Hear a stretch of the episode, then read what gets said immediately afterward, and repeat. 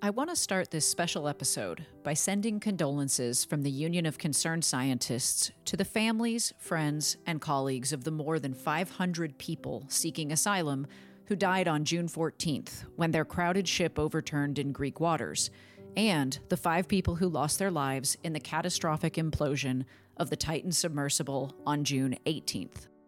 Both events sparked global news coverage, and the Titan implosion received an enormous amount of coverage and has provoked intense discussion of adventure tourism, scientific exploration, and deep sea operations in general. While UCS doesn't directly conduct deep ocean research or humanitarian aid work, our work here does intersect with the use of submersibles to collect data on radioactive or environmental contaminants in the oceans, and with the use of undersea research for quantifying and comprehending climate change. I'm Jess Phoenix, and this is a special episode of This is Science.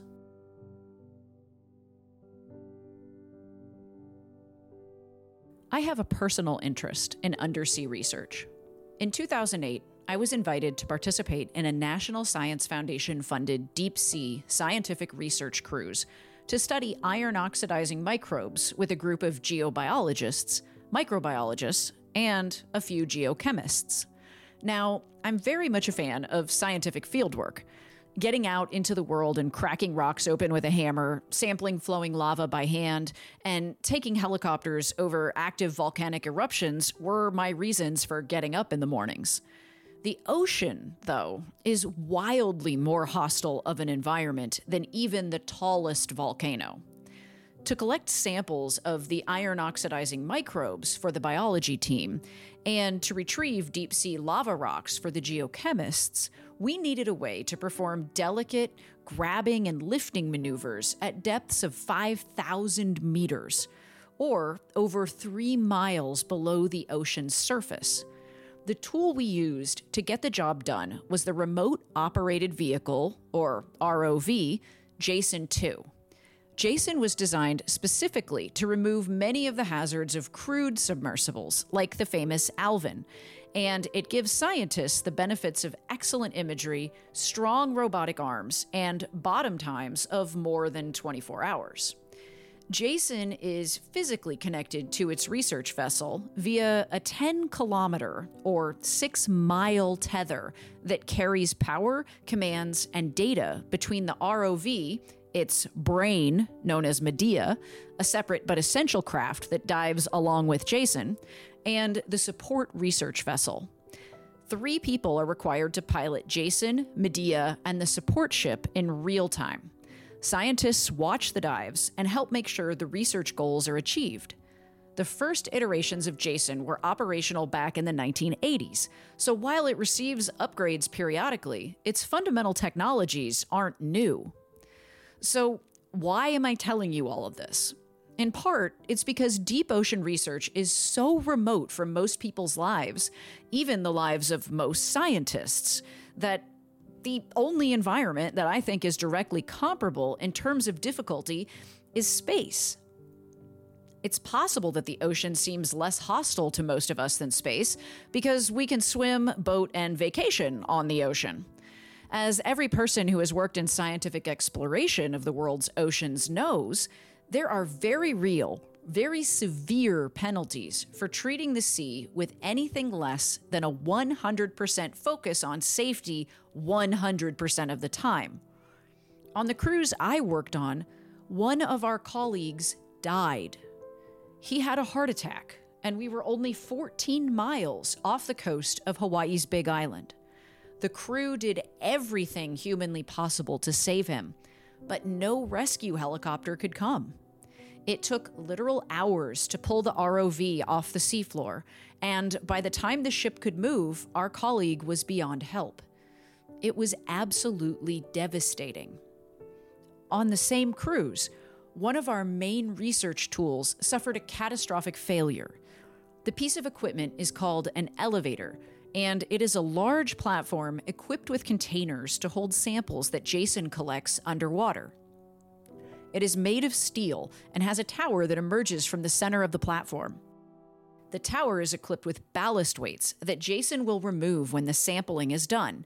And the top of the tower houses more or less two foot diameter glass balls encased in thick yellow plastic. When the ballast is discarded, the glass balls enable the elevator to rise to the surface, where the research vessels can retrieve it and the precious samples it carries. On one elevator deployment, everyone on the ship heard or felt a noise, and the ship seemed to rock as if a large wave had hit it broadside. Jason eventually found the elevator on the seafloor, where it was little more than a tangle of twisted steel. It seemed that one of the glass balls had ruptured, which caused a chain reaction that ruptured all eight of the balls. Fortunately, neither Jason nor the elevator was carrying any human crew. We escaped unscathed, and a backup elevator helped complete the cruise as planned. Research cruises have very rigidly defined roles the ship's crew handles all onboard safety, including safety around launching Jason, Medea, and the elevators. The scientists are responsible for ensuring research chemicals like nitrogen are handled and stored properly. Good communication is key, and so is knowing when to back off and let the experts in each task do their jobs. One mistake in the vastness of the ocean may be all it takes for someone to lose not only years of research, but potentially human lives. These cruises aren't cheap either. I asked one of Jason's pilots how much the submersible cost, and he told me it was about $7 million. The National Science Foundation had an officer on board, and I asked him how much it cost to operate the cruise daily. He said $100,000 per day. We cruised for over three weeks, so you can do the math. Funding for scientific research is precious, and the scientists I've worked with have taken great care to make sure funding dollars are spent wisely. Getting that money to do research that improves our fundamental understanding of our planet and how it works is difficult. There isn't enough money allocated to cover all of the critical research that needs to be done. As I'm sure many of you know, Projects with military, public safety, or profitable applications tend to receive more money than those that appear to be purely scientific. What that means is that when a scientist or research organization is fortunate enough to receive funding for their studies in extreme environments like erupting volcanoes or the deep ocean, you'd better believe they're going to go out of their way to prepare for the worst while hoping for the best. So let's talk about the Titan. I asked my colleagues at UCS to send me their questions about deep sea research, the media coverage of the event, and what the loss of the submersible and her passengers means for scientific exploration.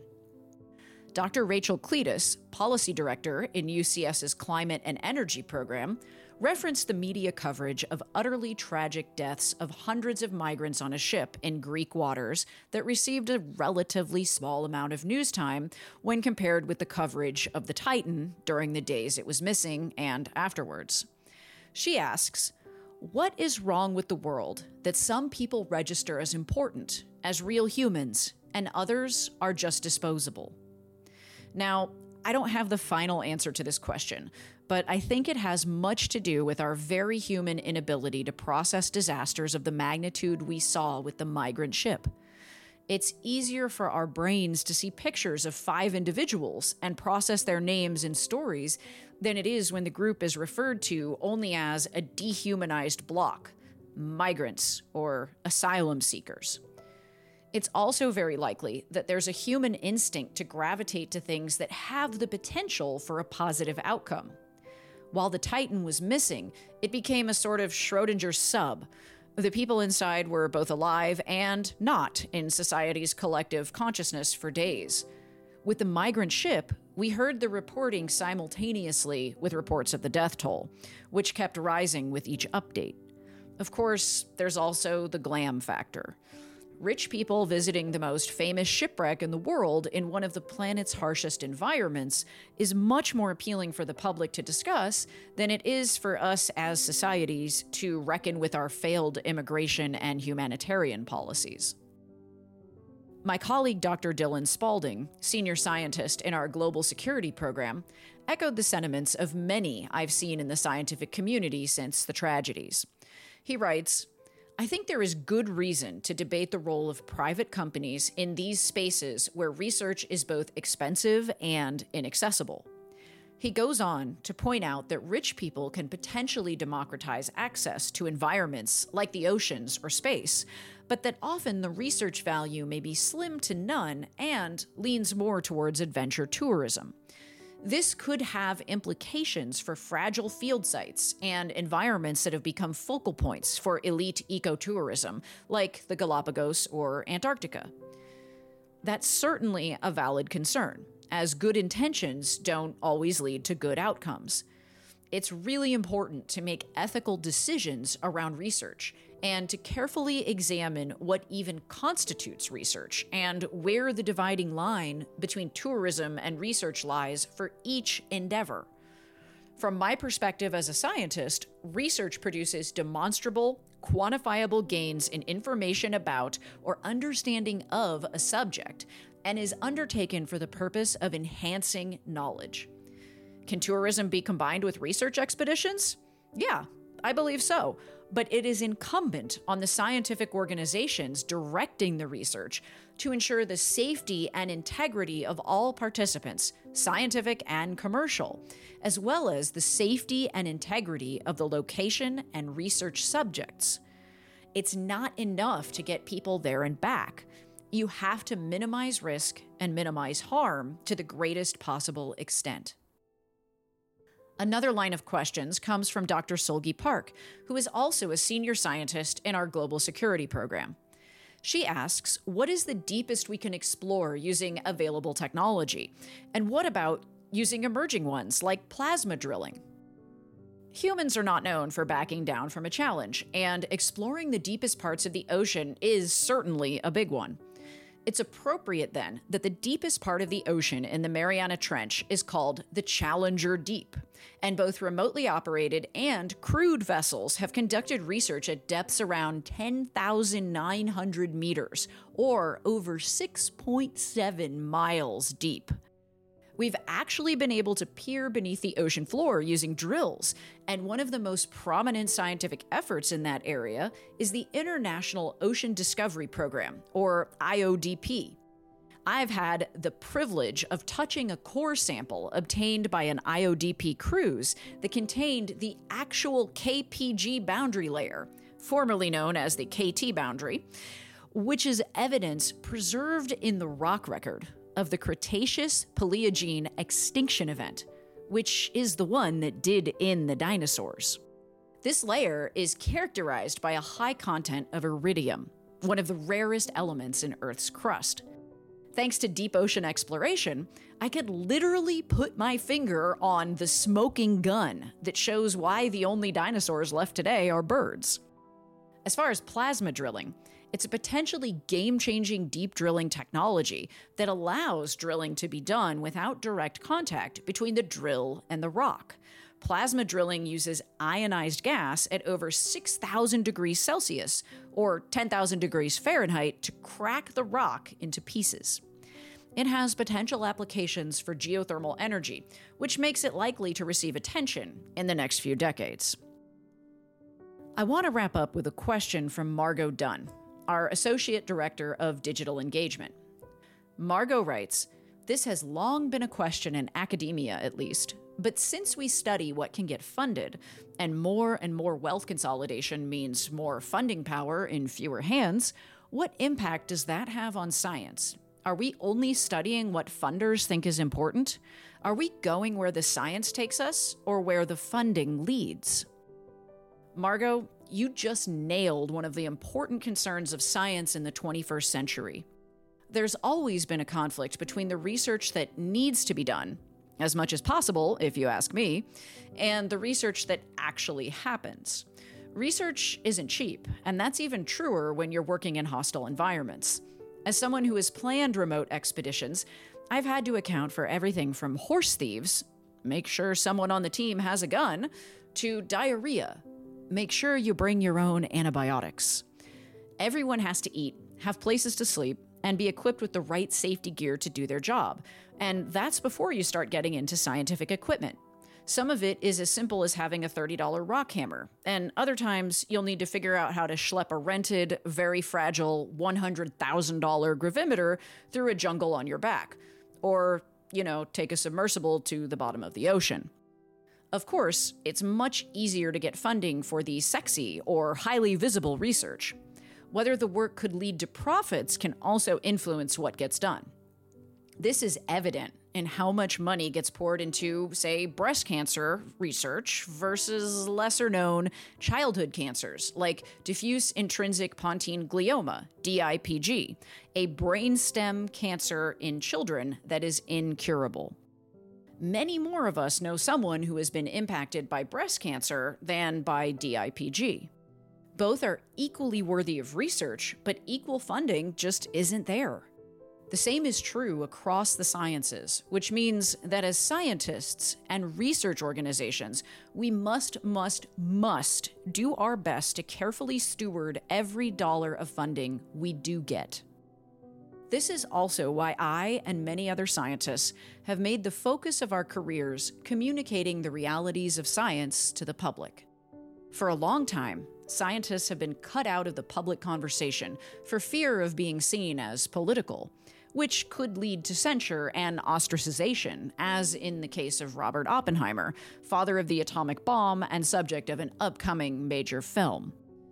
Because of the history of science and scientists not having a voice in the conversation when it matters most, for example, about the dangers of tobacco use or the realities of climate change, we have to prioritize responsible science communication to ensure the public, private donors, and foundations and government decision makers understand why what we're doing matters. To wrap this up, I just want to underscore the importance of deep sea research and the critical, absolutely essential need to prioritize safe scientific undersea exploration above all other objectives, scientific or otherwise. It doesn't matter what you find in those vast, murky depths if you don't get a chance to share it with the world. Good science comes with a great deal of responsibility, and it is my fervent hope that we never see the marvelous, mind blowing feats of human ingenuity that allow us to explore the farthest reaches of our planet and our universe as safe boring, or anything less than relentlessly demanding and overwhelmingly awe inspiring. To all those who have lost their lives to the ocean venturing forth into the unknown in search of sanctuary in a foreign land, fulfilling a duty to their God or country, or following the quest for knowledge of our world, I leave you with this bit of T.S. Eliot's poem, East Coker. We must be still and still moving into another intensity for a further union, a deeper communion, through the dark cold and the empty desolation, the wave cry, the wind cry, the vast waters of the petrel and the porpoise. In my end is my beginning.